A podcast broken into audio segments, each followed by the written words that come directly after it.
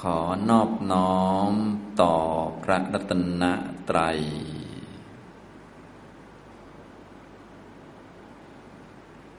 สวัสดีครับท่านผู้เข้าปฏิบัติธรรมทุกท่าน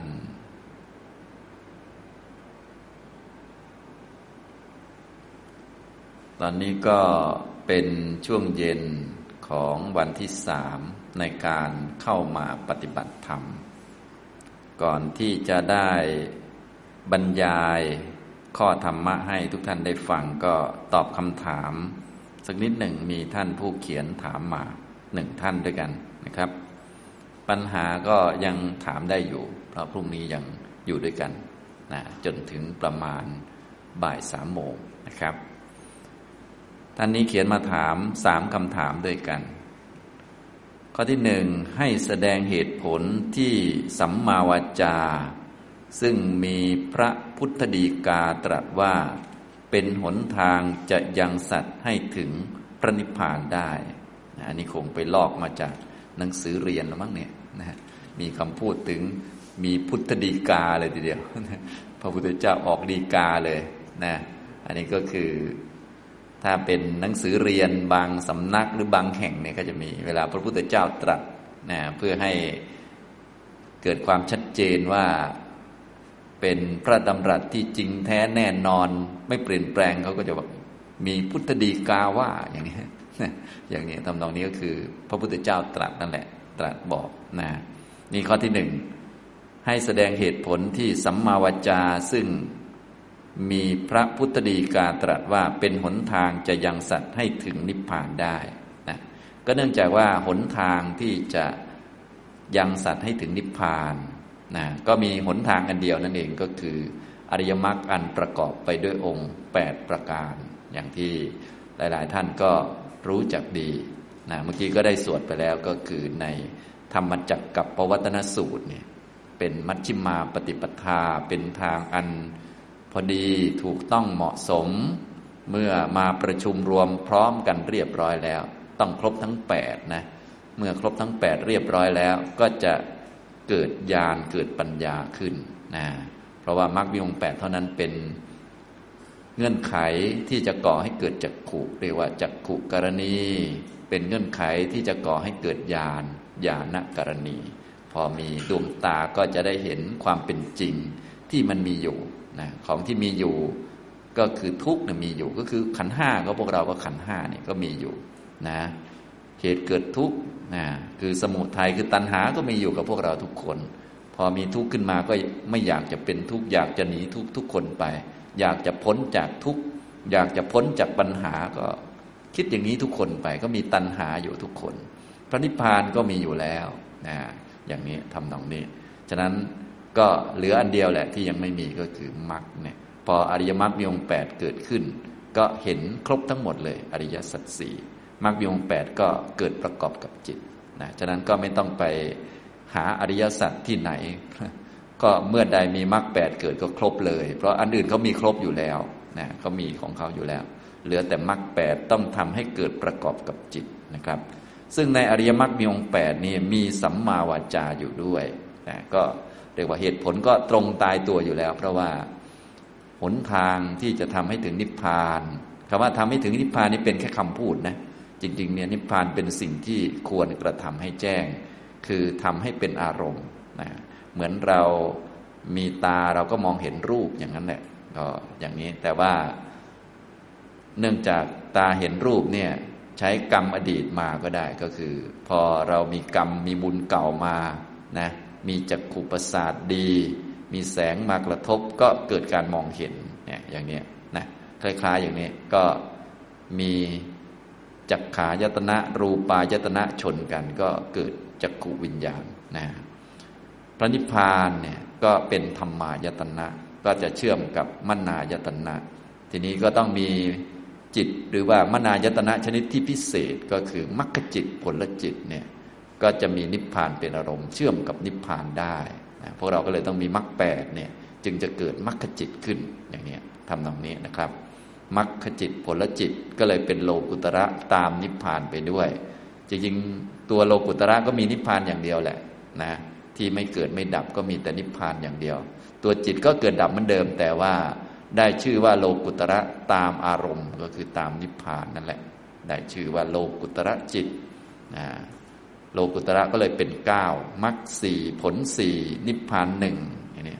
หลายท่านก็ได้ยินบ่อยๆนะครับฉะนั้นเหตุผลที่สัมมาวาจาเป็นหนทางก็คือเป็นส่วนหนึ่งของมรรคมีองค์8นั่นเองนะเป็นองค์ของศีลนะครับซึ่งอริยมรรคมีองค์8เนี่ยเขาเป็นข้อปฏิบัติที่สมบูรณ์ครบถ้วนแล้วก็เป็นองค์รวมคือมีทั้งองค์ฝ่ายปัญญาด้วยศีลด้วยสมาธิด้วยครบถ้วนสมบูรณ์เป็นวิปัสสนาสมถะในตัวเป็นวิชชาจารณะเรียกว่าครอบทุกอย่างเอาไว้นะอย่างนี้ทำนองนี้เดี๋ยวผมเรียงให้ดูหรือว่าเชื่อมให้ดูสักนิดหนึ่งก็ได้นะหลายท่านรู้แล้วก็ไม่เป็นไรบางท่านไม่รู้ก็จะได้รู้นะครับนะการปฏิบัตินี่มันเป็นองค์รวมเป็นภาพรวมนะจึงจะก่อให้เกิดปัญญาเน้นปัญญาอย่างเดียวก็ไม่ได้เน้นศีลอย่างเดียวก็ไม่ได้เน้นสมาธิอย่างเดียวก็ไม่ได้เน้นสติอย่างเดียวก็ไม่ได้ก็คือต้องเป็นองค์รวมนะสัมมาวาจาก็เป็นหนึ่งในนั้นขาดไม่ได้เลยเช่นเดียวกันนะก็เลยเป็นเหตุผลอย่างนี้นะครับก็มีเรื่องอริยมรรคนะอริยมรรคมีองค์8นะครับฝั่งนี้อริยมรรคมี8ขอเขียนย่อๆนะ1คือสัมมาทิฏฐินะครับความเห็นถูกต้องนะสวยพอไหมเนี่ยคนไหนคอมเมนต์เมื่อกี้ว่าตัวหนังสือมันโยเยเนี่ยนะสวยไม่พอมานั่งใกล้ๆนะสัมมาสังกัปปะนะสัมมาสังกัปปะนะอย่างนี้นะครับถ้าบรรจงเขียนมันก็จะนานไปนิดหนึ่งสัมมาวาจาเนี่ยคือข้อนี้แหละที่ท่านถามเนี่ยก็เป็นส่วนประกอบที่ขาดไม่ได้เช่นกันขาดเขาก็ไม่ได้เพราะว่าเขาต้องมี8จึงจะก่อให้เกิดญาณนะสี่ก็สัมมากัมมันตะอันนี้เขียนเป็นภาษาไทยแล้วนะถ้าภาษาบาลีก็แบบที่เราสวดท่องกันมันก็สักครู่นี้สัมมาทิฏฐิสัมมาสังกัปโปสัมมาวาจาสัมมากัมมันโตก็ว่าไปเลยอันนั้นคือพระพุทธพจน์หรือว่าคำพระพุทธเจ้าแท้ๆอันนี้เราแปลงมาเป็นไทยแล้วง่ายๆนะสัมมากัมมันตะสัมมาอาชีวะนะครับนะส่วนใหญ่เราก็จำได้อยู่แล้วเรียนมาตั้งแต่เด็กแล้วอันนี้นะข้อปฏิบัตินะครับ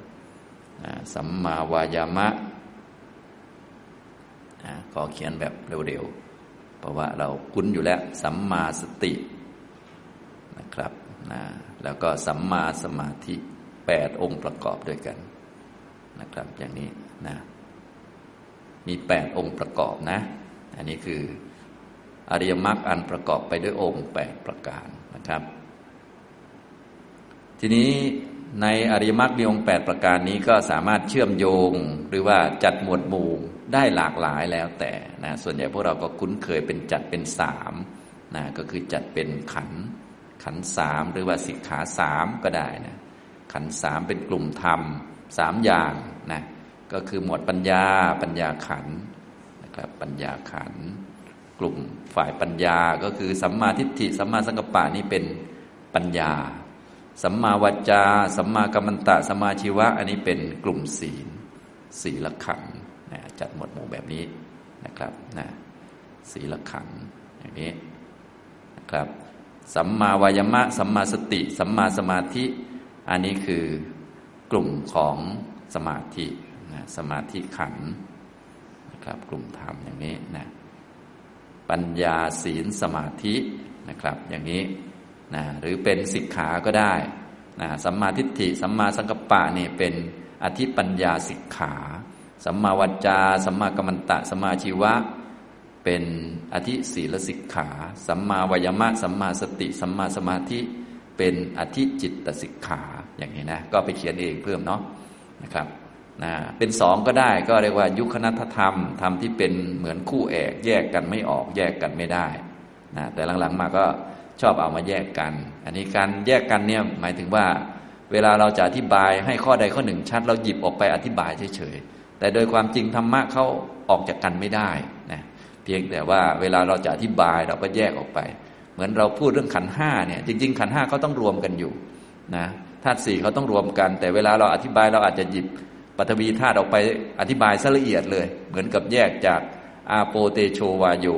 เหมือนกับแยกจากนามขันธ์แต่จริงๆเขาไม่แยกกันหรอกเขาอยู่ด้วยกันนั่นแหละเพียงแต่ว่าหยิบออกไปอธิบายให้ละเอียดเฉยๆเหมือนกับข้อปฏิบัติที่เป็นอริยมรรคมีองค์8ก็มี8ข้อรวมกันอยู่นั่นแหละนะขันธ์ก็มี3รวมกันอยู่ยุคนัตถะก็มี2รวมกันอยู่นั่นแหละแต่เวลาอธิบายก็หยิบปัญญาออกไปอธิบายซะละเอียดหยิบศีลออกไปอธิบายหยิบสมาธิออกไปอธิบายทีนี้ปัญหาจะเกิดเวลาหยิบออกไปอธิบายแล้วเรานึกว่ามันแยกจากชาวบ้านนั่นแหละไม่เอามารวมกันนั่นแหละที่มันเข้าใจไม่ถูกต้องนะอย่างนี้ทำนองนี้นะครับในทางยุคนัตถะธรรมคู่เอกเนี่ยสัมมาทิฏฐิสัมมาสังกัปปะนี้เป็นวิปัสสนาเนี่ยเราก็ได้ยินบ่อยๆนะวิปัสสนาสัมมาวาจาสัมมากัมมันตะสัมมาชีวะสัมมาวยามะสัมมาสติสัมมาสมาธิอันนี้เป็นสมถะนะเราได้ยินบ่อยๆสมถะวิปัสสนาแต่บางทีก็เอามาแยกกันกลายเป็นผู้ชำนาญการเรื่องวิปัสสนาเรื่องสมาธิไปบางทีมันไม่เกี่ยวกันอย่างนี้ก็มีนะแต่ที่จริงอริยมรรคมีองค์8นี่ก็เป็นทั้งวิปัสสนาเป็นทั้งสมถะนะถ้าแยกกันก็แสดงว่าเราเข้าใจผิดไม่ใช่สมาธิในทางพุทธศาสนานะถ้าปัญญาศีลสมาธิรวมกันจึงจะเป็นข้อปฏิบัติในทางพระพุทธศาสนาถ้าแยกกันก็ไม่เป็นซะแล้วนะอย่างนี้ทำตรงนี้นะครับ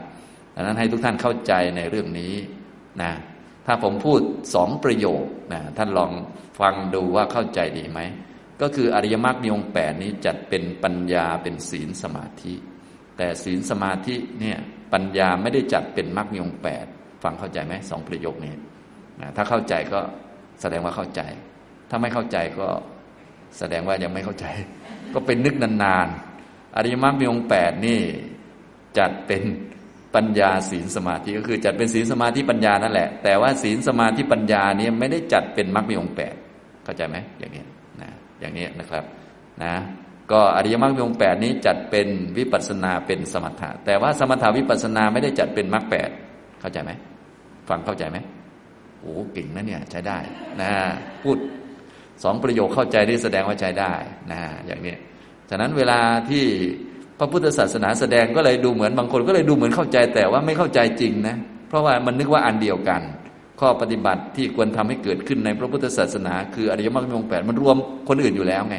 มันรวมปัญญาศีลสมาธิแต่ศีลสมาธิปัญญานี้ไม่ได้จัดเป็นอริยมรรคมีองค์8นะเป็นศีลนอกศาสนาก็ได้เป็นศีลที่ไม่ได้ทำลายกิเลสก็ได้บางคนศีลดีแต่กิเลสเยอะกว่าเดิมก็มีนะแต่ศีลในมรรคมีองค์8เนี่ยเป็นตัวที่ทำลายกิเลสนะคนละตัวกันนะแต่บางทีอธิบายนี่คล้ายๆกันเลยนะแต่ว่ามันไม่เหมือนกันนี่พอเข้าใจไหมครับนะอริยมรรคมีองค์8ก็มีสมถะมีสมาธินะมีฌาน1 2 3 4เหมือนเขาเลยแต่ว่าฌาน1 2 3 4ไม่ใช่อริยมรรคมีองค์8นะนี่พอเข้าใจไหมถ้าเข้าใจตรงนี้ก็แสดงว่าเข้าใจนะเนี่ยอย่างนี้ถ้าไม่เข้าใจก็ไปนั่งนึกนานนิดนึงนะอย่างนี้ฉะนั้นเราต้องเริ่มต้นที่ระดับสัจจะก่อนก็ถ้าไม่เข้าใจหรือว่าจำไม่ได้ให้ไปท่องธรรมจักรกับปวัตนสูตรซึ่งเป็นข้อปฏิบัติทางพุทธศาสนาที่เป็นมัชฌิมาปฏิปทาคืออริยมรรคอันประกอบไปด้วยองค์8ประการนี้เท่านั้นก็บอกไปแล้วจัดจะอยู่แล้วนะทำนองนี้เป็นสิ่งที่ควรทำให้เกิดขึ้นต่อมาเมื่อแสดงในรายละเอียดต่อไปก็เอาอันนี้ไปจัดเป็นสมถะวิปัสสนาเป็นศีลสมาธิปัญญาเพื่อให้ง่ายต่อผู้ฟังหรือว่าให้เหมาะกับผู้ฟังนั้นๆเฉยๆแต่โครงของเขาก็อันเดิมนั่นแหละนะเหมือนเราจะพูดให้เข้าใจชีวิตเราก็คือขันธ์5นี่แหละแต่บางทีก็ไปพูดเรื่องเวทนาไปพูดเรื่องสัญญาไปพูดเรื่องสังขารบุญบาปแต่จริงๆก็คือต้องการให้เข้าใจชีวิตคือขันธ์5นี่พอเข้าใจไหมครับขันธ์5คือองค์รวมมันไม่แยกกันเวลาเราพูดลมหายใจเข้าออกเราก็พูดขันธ์5นั่นแหละเพราะว่าลมหายใจเข้าออกมันจะแยกจากชาวบ้านได้ไงแต่แยกกับชาวบ้านมันก็ไม่มีขันธ์5ไงนะเวลาเราพูดความสุขก็คือเราพูดขันธ์5นั่นแหละเราพูดความสุขคือพูดเวทนามี3สุขทุกข์อทุกขมสุขพูดสุขอย่างเดียวก็คือพูดเวทนา3นั่นแหละเพราะว่าสุขมันจะแยกจากคนอื่นไม่ได้มันก็อยู่ด้วยกันนั่นแหละแต่เวลาเราไปพูดนะเวลาเราพูดเวทนาความสุขเราก็อยากจะได้สุขอย่างเดียวอ้าวทุกข์ไม่อยากได้มันก็เลยงงเห็นไหมเข้าใจไหมแบบนี้นะเรื่องของอริยมรรคก็เช่นเดียวกันบางท่านปฏิบัติเนี่ยชอบสมาธิท่านก็ทำแต่สมาธิอย่างเดียวบางคนก็ทำศีลก็ศีลอย่างเดียวนี่เป็นต้นบางคนเจริญปัญญาก็หัวโตเลยคือเก่งเลยก็ เก่งจริงๆนั่นแหละแต่ว่ามันไม่หมดกิเลสนะมันไม่มัชฌิมาปฏิปทาเรียกว่ามันไม่พอดีมันไม่ตรงตามหลักของอริยมรรคเนี่ยยุคคณัฏฐะหรือวิชชาจารณะอย่างนี้ก็ได้วิชชาจารณะวิชชา3จารณะ15นี่นะจะแจกละเอียดยังไงก็ได้นะก็วิชชาก็แน่นอนเป็นสัมมาทิฏฐิสัมมาสังกัปปะนั่นเองวิชชาจารณะก็คือสัมมาวาจาสัมมากัมมันตะสัมมาชีวะสัมมาวายามะสัมมาสติสัมมาสมาธิจารณะตั้ง15นะต้องมีทั้งศีลนะศีลสังวรอินทรีย์สังวรโภชเนมัตตัญญุตาชาคริยานุโยคะมันอยู่ในองค์มรรคไหนมันก็รวมๆกันอยู่ในนี้เพียงแต่ว่าแจกแจงหรือว่าจัดหมวดหมู่ใหม่ให้ง่ายสำหรับผู้นั้นจะนำไปศึกษาและปฏิบัติจริงๆมันก็อันเดียวกันพอเข้าใจไหมครับแต่ว่าใช้ชื่อแตกต่างกันไปตามความเหมาะสมอย่างนี้นะอันนี้คือจัดให้เป็นหมวดหมู่ให้ทุกท่านได้พอเข้าใจนะอย่างนี้ถ้าท่านเข้าใจหลักทางพุทธศาสนาหลักของการปฏิบัติแล้วทีนี้ก็สบายแล้วทีนี้นะอย่างนี้นะเราจะพูดอันใดอันหนึ่งขึ้นมาก็ได้อย่างเช่นเราพูดเจริญสติอย่างนี้เราพูดเจริญสติก็คือพูดอริยมรรคมีองค์8แต่ที่สำคัญยุคหลังๆก็คือเราพูดว่าเจริญสติเนี่ยเรานึกว่าเจริญสติอย่างเดียวเนี่ยที่สำคัญมันผิดอย่างนี้พอเข้าใจไหมครับสิ่งที่ควรทำให้เกิดทำให้มีนี่คืออริยมรรคมีองค์8นะไม่ใช่สติอย่างเดียวสตินั้นไม่ใช่สิ่งที่ควรทำให้เกิดนะสิ่งที่ควรทำให้เกิดคืออริยมรรคอันประกอบไปด้วยองค์8ประการก็ธรรมจักรเขาพูดไว้แล้วสิ่งที่ควรทำให้เกิดเป็นภาเวตพระธรรมคืออะไรครับก็อายุริโยอัตถังคิโกมัคโคนั่นแหละนะพอเข้าใจไหมศีลเนี่ยไม่ใช่สิ่งที่ควรทำให้เกิดนะสิ่งที่ควรทำให้เกิดคืออะไรครับคืออริยมรรคมีองค์8นะแต่ถ้าเราเข้าใจอย่างนี้แล้วเราก็หยิบศีลมาพูดละศีลต้องทำให้เกิดนะอันนี้เข้าใจไหมหมายถึงอะไรครับก็คือเอาอันหนึ่งมาเป็นตัวแทนแต่จริงๆแล้วเราเข้าใจอยู่แล้วไงแค่พูดเป็นตัวแทนเฉยๆพอเข้าใจไหมอย่างนี้นะถ้าเข้าใจอย่างนี้ก็โอเคถ้าไม่เข้าใจเนี่ยสิมีปัญหาพูดอันเดียวนึกว่าเป็นอันเดียวนี่พอเข้าใจไหมหลังๆมาก็เลยชักงงนะเช่นว่าเจริญสมาธิจริงๆสมาธิควรเจริญไหมครับไม่ใช่นะสิ่งที่ควรเจริญคืออริยมรรคมีองค์8แต่เขาพูดว่าเจริญสมาธิหมายถึงว่าเขาเอาสมาธิมาพูดเป็นประธานเฉยๆความจริงก็คืออริยมรรคมีองค์8นั่นแหละพอเข้าใจไหมนี่อย่างนี้พอไหวไหมครับอย่างนี้อันนี้ถ้าคนเข้าใจก็สบายเลยคนไม่เข้าใจก็งงเลยนะอันนี้นะฉะนั้นบางคนพระพุทธเจ้าพูดแค่ว่าเอาให้เธอเจริญสติเขาก็บรรลุได้นะให้เจริญสมาธิจะเห็นสัจธรรมเขาก็บรรลุได้เพราะว่ามันอันเดียวกันเพียงแต่เปลี่ยนคำตามความเหมาะสมแก่ผู้ฟังนี่อย่างนี้นะทีนี้ท่านผู้ถามเนี่ยก็ถามอะไรครับถามสัมมาวาจาเหตุผลว่าทำไมเป็นทางที่จะทำให้ถึงนิพพานเพราะว่าเป็นส่วนประกอบของอริยมรรคมีองค์8อันนี้เขาแยกกันไม่ได้นะพอเข้าใจไหมครับแยกกันเขาก็ไม่เป็นมรรคทั้ง8จะต้องมารวมกันเขาจึงจะมีนิพพานเป็นอารมณ์จึงจะเป็นอริยมรรคจึงจะเห็นนิพพานได้ถ้าไม่ครบก็ยังไม่เห็นนิพพานอย่างพวกเราปฏิบัติอยู่เนี่ยยังไม่เป็นอริยมรรคที่จะเห็นนิพพานเพราะว่าเรายังไม่ครบ8ตอนทำสติปัฏฐานบอกแล้วมีกี่องค์ครับมี3ตอนนี้ผ่านไป3 วันแล้วเนี่ยได้กี่องค์แล้วเนี่ยหรือ3เท่าเดิมบางคน3นี่ยังไม่มารวมกันเลยไม่รู้แยกกันไปอยู่ตรงไหนงมโขงอยู่นั่นแหละนะก็เจ็บหลังก็เป็นแผ่นหลังอยู่เลยเป็นรูปอยู่เลยสัมมาทิฏฐิไม่มาเลยนะปวดหัวก็ยังเป็นหัวอยู่เลยปวดหัวเพราะอะไรเพราะมีหัวเอาสัมมาทิฏฐิยังไม่มาเลยมันไม่ได้มันต้องมี3 ตัวเป็นอย่างน้อยนะต้องแยกให้ได้ก่อนนะปวดหัวเพราะอะไรครับเวทนาเกิดน่าจะได้ทั้งห้องแล้วนั่นนะท่องไว้ด้วยแล้วมันเกิดจริงก็เห็นอย่างนั้นจริงๆน้อยคนเรานะเนี่ยสัมมาทิฏฐิต้องมีอะไรอีกสัมมาวายามะต้องมีต้องเพียรอดทนทำเยอะๆอย่าตามกิเลสง่วงไม่เป็นไรทนไว้นะป้องกันกิเลสทำสมาธิให้เกิดนะท่านใดดีและมีแล้วก็ดีแล้วนะอะไรอีกครับสัมมาสติมีสติตั้งอยู่ในกายเวทนาจิตธรรมเห็นไหม3 อันเนี่ยต้องมีเป็นอย่างน้อยนะเอามารวมกันจะสร้างสติปัฏฐานได้ถ้าไม่มา3 อันนี้มันสร้างไม่ได้ พอเข้าใจไหมทำไมจะต้องบอกว่าจะต้องแยกให้ถูกอะไรเพราะว่ามันต้องอาศัยสามตัวนี้พอเข้าใจไหมต้องสัมมาทิฏฐิต้องแยกอย่างน้อยรูปนามขันธ์ห้าอันหนึ่งเป็นรูปธรรมอันหนึ่งเป็นนามธรรมอันไหนรูปอันไหนนามต้องให้ชัดเนี่ยอย่างนี้ต้องแยกให้เป็นอย่างนี้ปวดเนี่ยมันจะมาเป็นรูปไม่ได้รูปมันปวดไม่เป็นปวดมันต้องเป็นด้านนามธรรมและในนามธรรมเนี่ยตัวปวดเป็นเนี่ยมันก็คือเวทนาอย่างนี้เป็นต้นพอเข้าใจไหมครับอันนี้คือองค์ประกอบต่อมาก็เพิ่มเข้ามาพอทำนานๆก็จะมีสมาธิก็สี่แล้วมีสังกัปปะประกอบมาก็ห้าบางวาระเนี่ยมีโอกาสที่จะพูดคุยเพ้อเจ้อเราก็ตั้งสติไม่พูดก็งดเว้นก็ได้สัมมาวาจาเนี่ยเห็นไหมก็จะมีองค์ห้าบ้างองค์หกบ้างเนี่ยก็ทำไปเรื่อยๆพอทำไปเรื่อยๆมันแก่กล้ามันก็มารวมครบแปดตอนครบแปดนี้จะมีอารมณ์เป็นนิพพานพอเข้าใจไหมเนี่ยคือตัวจริงเป็นอย่างนี้นะตอนนี้เรากำลังเรียกว่ากำลังประกอบอยู่กำลังประกอบยังไม่ได้เป็นมรรคเหมือนถ้าพูดอริยมรรคคือประตูนิพพานประตูอมตะเป็นอมตะทวารตอนนี้เราเดินไปประตูอยู่ยังไม่ถึงประตูพอเข้าใจไหมครับอย่างนี้อันนี้นะอันนี้คือเหตุผลนะครับคำถามข้อที่หนึ่งอธิบายเรื่องมรรคไปด้วยเลยเนาะจะได้เข้าใจชัดฉะนั้นจะหยิบเรื่องใดเรื่องหนึ่งมาพูดเนี่ยให้เข้าใจว่าก็คืออันอื่นมาด้วยเสมอพอเข้าใจไหมครับอย่างนี้เหมือนเราพูดถึงความสุขก็คือเราพูดขันห้านั่นแหละเพราะความสุขมาเดี่ยวๆไม่ได้ถ้าพูดว่ามีความสุขก็แสดงว่าพูดมีความทุกข์ด้วยเวลาที่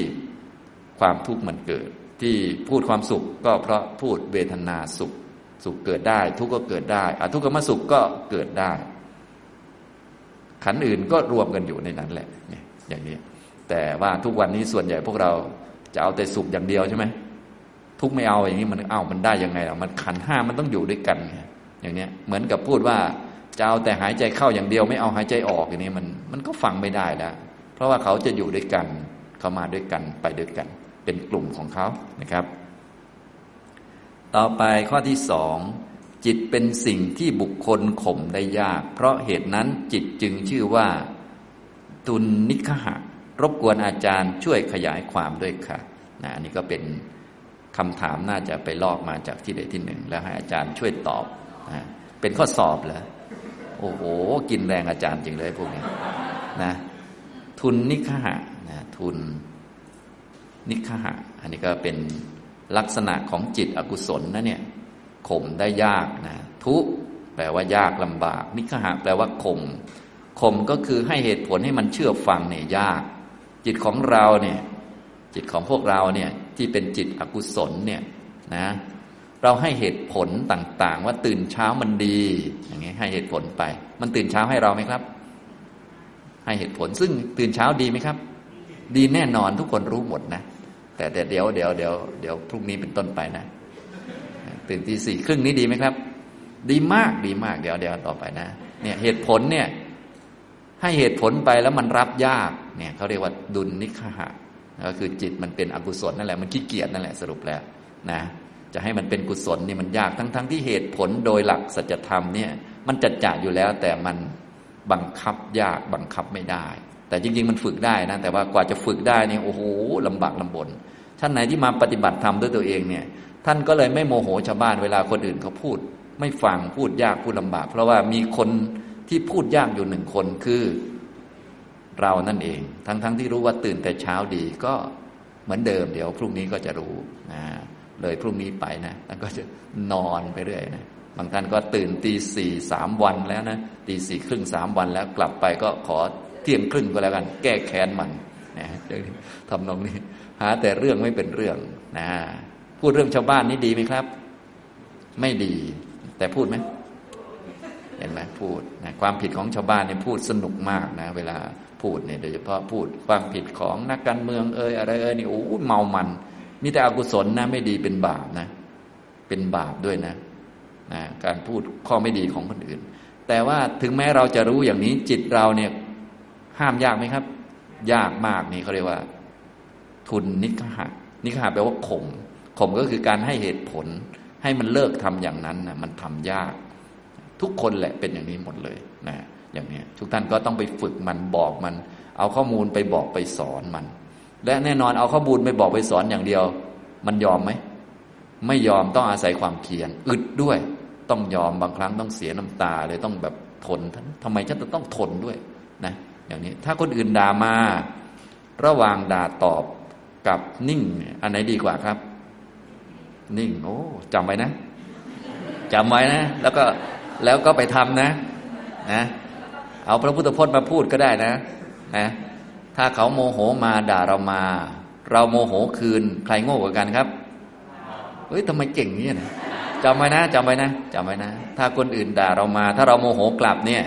แสดงว่าเราโง่กว่าเขานะไปทำให้ได้นะจิตเราเนี่ยมันจะยอมไหมเนี่ย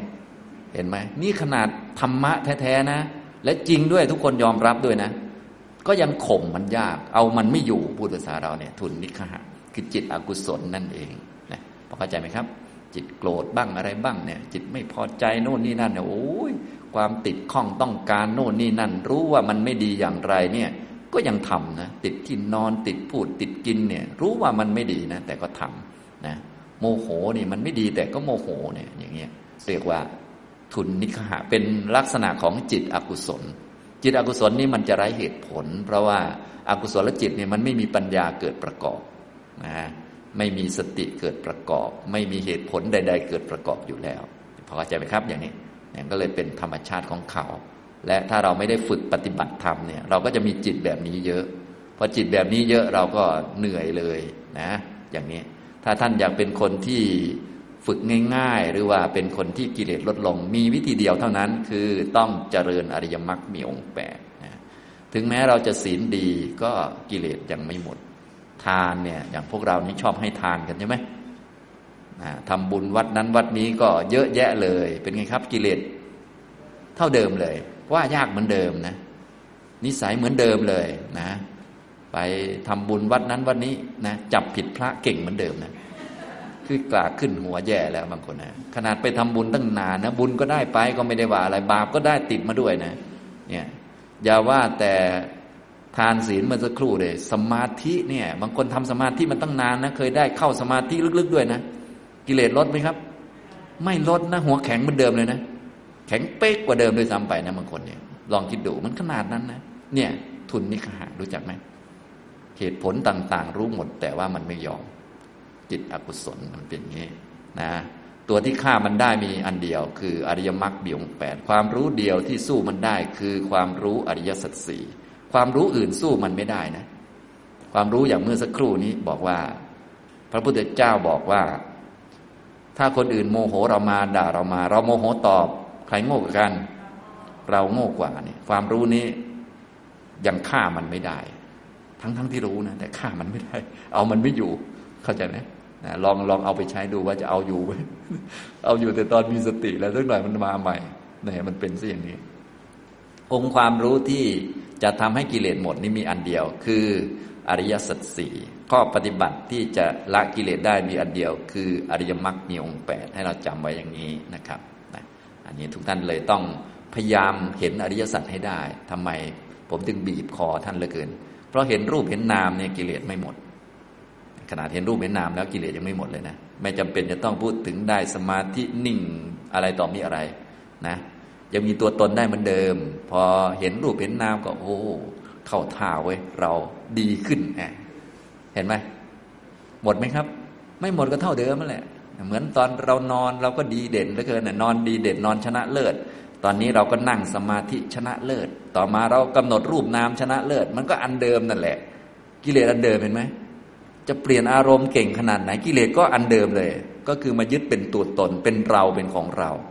กิเลสไม่หมดมีอันเดียวที่มันกลัวก็คือความรู้อริยสัจกิเลสไม่เข้าเข้าใจไหมนี่จึงต้องแม่นๆตรงนี้ไม่อย่างนั้นแล้วโอ้โหวุ่นไปวุ่นมาเนี่ยนะท่านไหนที่เคยทำบุญผ่านประสบการณ์มาเยอะท่านก็เทียบกับตัวเองได้ศีลเราก็รักษามานะอย่างตอนนี้มารักษาเพิ่มจาก5ข้อเป็น8ข้อนะก็เพิ่มเยอะเหมือนกันนะหลายเปอร์เซ็นต์เลยนะกิเลสน่าจะลดหลายเปอร์เซ็นต์อยู่เนาะเป็นไงครับปรากฏว่าเท่าเดิมนะจาก5ข้อเพิ่มมาอีก3เนี่ยโอ้เพิ่มหลายเปอร์เซ็นต์ทีเดียวนะน่าจะกิเลสลดไปเยอะอยู่อ้าวเหมือนเดิมเป็นไงล่ะ เนี่ยคือความหมายของทุนนิกหะนะครับเป็นจิตไร้เหตุผลนั่นเองข่มยากข่มไม่ได้ให้เหตุผลโน่นนี่นั่นมันไม่ยอมนะบอกยากสอนยากแต่ว่าฝึกได้ด้วยคำสอนของพระพุทธเจ้านะถ้าไม่มีพระพุทธเจ้าเนี่ยไม่มีใครทำให้เราหมดกิเลสได้นะเป็นอย่างนั้นจริงๆนะอาศัยธรรมวินัยเท่านั้นจึงจะละกิเลสได้นอกนั้นเราละกิเลสไม่ได้นะครับต่อไปข้อที่3พระอรหันต์เป็นผู้ถอนแล้วซึ่ง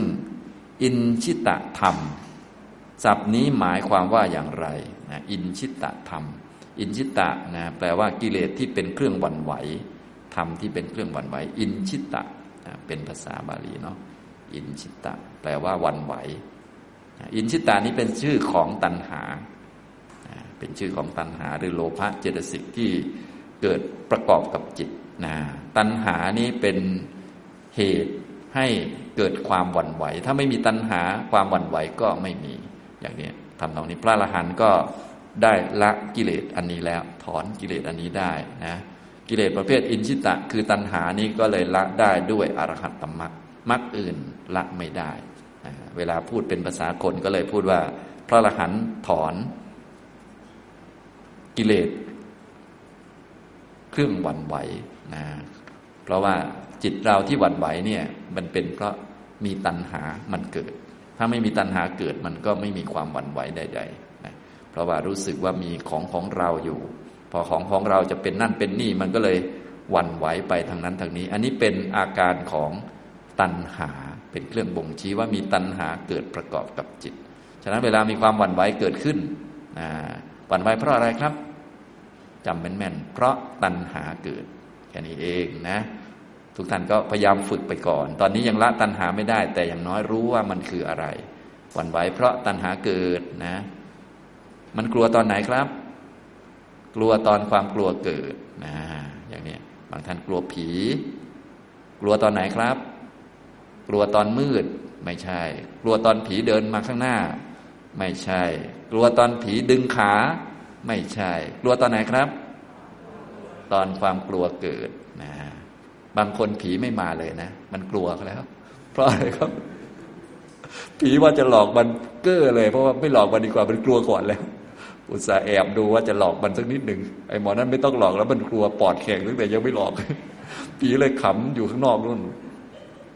นะอย่างนี้มันกลัวนู่นนี่นั่นไปเรื่อยพวกนี้มันปอดแหกกลัวเพราะความกลัวมันเกิดเนี่ยพอเข้าใจครับความกลัวก็ละได้ด้วยอนาคามิมรรคส่วนหวั่นไหวเนี่ยเป็นชื่อของตัณหาละได้ด้วยอรหัตตมรรคเนี่ยที่ท่านเขียนมาก็คือแบบนี้นะครับพระอรหันต์เป็นผู้ถอนแล้วซึ่งอินชิตธรรมคำนี้หมายความว่าอย่างไรหมายความว่าอินชิตะเครื่องหวั่นไหวนี้เป็นชื่อของตัณหาเพราะมีตัณหาเกิดประกอบกับจิตจึงมีความหวั่นไหวขึ้นและตัณหานี้ละได้ด้วยอรหัตตมรรคเท่านั้นมรรคอื่นละไม่ได้มรรคอื่นเขาก็จะละกิเลสตามกิจของมรรคฉะนั้นมรรคเนี่ยเขามีกิจก็คือทำหน้าที่ละกิเลสนะพวกมรรคเนี่ยทำหน้าที่ละกิเลสโดยความจริงแล้วกุศลทุกประการเนี่ยเขามีไว้เพื่อละกิเลสนะฉะนั้นกุศลทั้งหมดเนี่ยที่จะละกิเลสได้ก็เลยต้องมารวมกับมรรคจึงจะฆ่ากิเลสได้เหมือนเราบอกว่าให้ทานเพื่ออะไรครับเพื่อละมัจฉริยะหลายท่านก็ได้ยินบ่อยๆให้ทานไปหลายวัดแล้วหยอดตู้ไปหลายตู้แล้วมัจฉริยะหมดหรือยังครับยังเหมือนเดิมเลยอุตส่าห์เขาหลอกเราหรือเปล่านะหยอดไปหลายตู้แล้วทำไมมันไม่ละสักทีเนาะเนี่ยพอเข้าใจไหมแบบนี้อันนี้แสดงว่าเราเข้าใจคลาดเคลื่อนไปเยอะทีเดียวนะพอเข้าใจไหมอย่างนี้กุศลทั้งมวลเนี่ยก็คือรวมลงที่อริยมรรคนะเพียงแต่เขาเรียกชื่อนู่นนี่นั่นต่างๆนานาไปฉะนั้นท่านใดทำกุศลก็อย่าลืมเรื่องอริยมรรคมีองค์8นะต้องเอามารวมกับเขาการให้ทานเป็นต้นเนี่ยก็เป็นเครื่องประดับจิตฉะนั้นการทำบุญกุศลในทางพุทธศาสนาเนี่ยชั้นสูงที่ท่านให้ทำอย่างเช่นทานเป็นต้นเนี่ยก็มีหลายแบบนะแต่ทานที่ดีในทางพุทธศาสนาก็คือทำเป็นเครื่องประดับจิตเพื่อให้จิตเจริญมรรคมีองค์8ได้เพราะว่าเวลาเป็นบุญเป็นกุศลเนี่ยมันจะชำระจิตให้สะอาดแต่มันจะมีสติเกิดขึ้นมันก็เชื่อมไปสู่การปฏิบัติ ฝึกสติสัมปชัญญะเจริญสมาธิเจริญปัญญาประกอบมรรคได้สะดวกนะถ้าจิตของเรามีแต่อกุศลเป็นเพื่อนเนี่ยมันก็ไม่ดีถูกไหมมันก็ปฏิบัติยากนะมีความโกรธเป็นเพื่อนมันก็ไม่ดีแต่ถ้าจิตของเรามีการให้เสียสละเป็นเพื่อนเป็นเครื่องประดับมีเมตตาเป็นเครื่องประดับมีคุณธรรมความดีอดทนต่างๆประกอบอยู่ไปเจริญมรรคสะดวกไหมครับสะดวกฉะนั้นบุญก็เลยช่วยชำระจิตให้เดินได้สะดวกขึ้นนั่นเองคนไหนมีบุญเยอะก็สะดวกนะสะดวกหรือไม่สะดวกบุญมากบุญน้อยดูตอนนั่งสมาธิถ้าคนบุญเยอะก็จะนั่งได้นานคนบุญน้อยก็10นาทีหลับนะหมดบุญแล้วบางท่านบอกว่าดิฉันบุญเยอะมากทำบุญมาหมดไปหลายพันทีเดียวนะมานั่งสมาธิ10นาทีหมดบุญแล้วสิ้นบุญอย่างนี้พอเข้าใจไหมฉะนั้นบุญเป็นเครื่องชำระจิตนะท่านไหนที่บุญดีศีลก็ดีอะไรก็ดีเนี่ยก็จะปฏิบัติไปสะดวกขึ้นท่านไหนบุญไม่ค่อยดีก็จะมีเรื่องไม่ดีอะไรเยอะแยะมาขัดขวางซึ่งแน่นอนท่านก็ต้องเดินด้วยตัวเองต้องยอมรับสิ่งที่เกิดขึ้นเพราะทำมาเองนี่พอเข้าใจไหมครับท่านที่บุญเยอะๆศีลเยอะๆเช่นไปบวชเป็นพระเนี่ยท่านจะรบสำรวมระวังบุญท่านก็จะเยอะสละปล่อยวางศีลก็ดีท่านก็เดินได้สะดวกกว่าเราก็ท่านทำเหตุมาอย่างนั้นส่วนเราญาติโยมเนี่ยวันๆมัวแต่ดูหนังละครเล่น Facebook บ้างพูดไม่ดีบ้างพอมาเดินจงกรมนั่งสมาธิผ่านยากไหมครับแต่ละชั่วโมงเนี่ยโอ้ผ่านยากมากนะบางท่านนี่กว่าจะผ่านได้แต่ละชั่วโมงขาสั่นไป3รอบแล้วรอเวลาน้ำปานะอย่างเดียวนะบางคนเนี่ยคือได้เวลาน้ำปานะเหมือนมันเสียงสวรรค์ยังไงไม่รู้นะนี่มันเป็นซะอย่างนั้นนะมันขนาดนั้นเลยคนเนี่ยคือมันผ่านยากมากนะกว่าจะรอดได้แต่ละวันเนี่ยโอ้ยลำบากลำบนนะนี่แค่คอร์ส4วันยังไม่ค่อยเห็นภาพเท่าไหร่นะถ้าเป็นคอร์สนานกว่านี้โอ้โหก็นั่นแหละนะฉะนั้นในคราวนี้ก็ถือว่าเป็นประสบการณ์อันหนึ่งเนาะท่านก็เรียนรู้ฟังให้ดีเรียนรู้ให้เข้าใจแล้วก็จะได้เอาไปฝึกปฏิบัติต่อไปนะอย่างนี้นะครับนี่ท่านผู้ถามเขียนมานะครับถ้ามีปัญหาก็สามารถเขียนถามมาเพิ่มได้นะครับ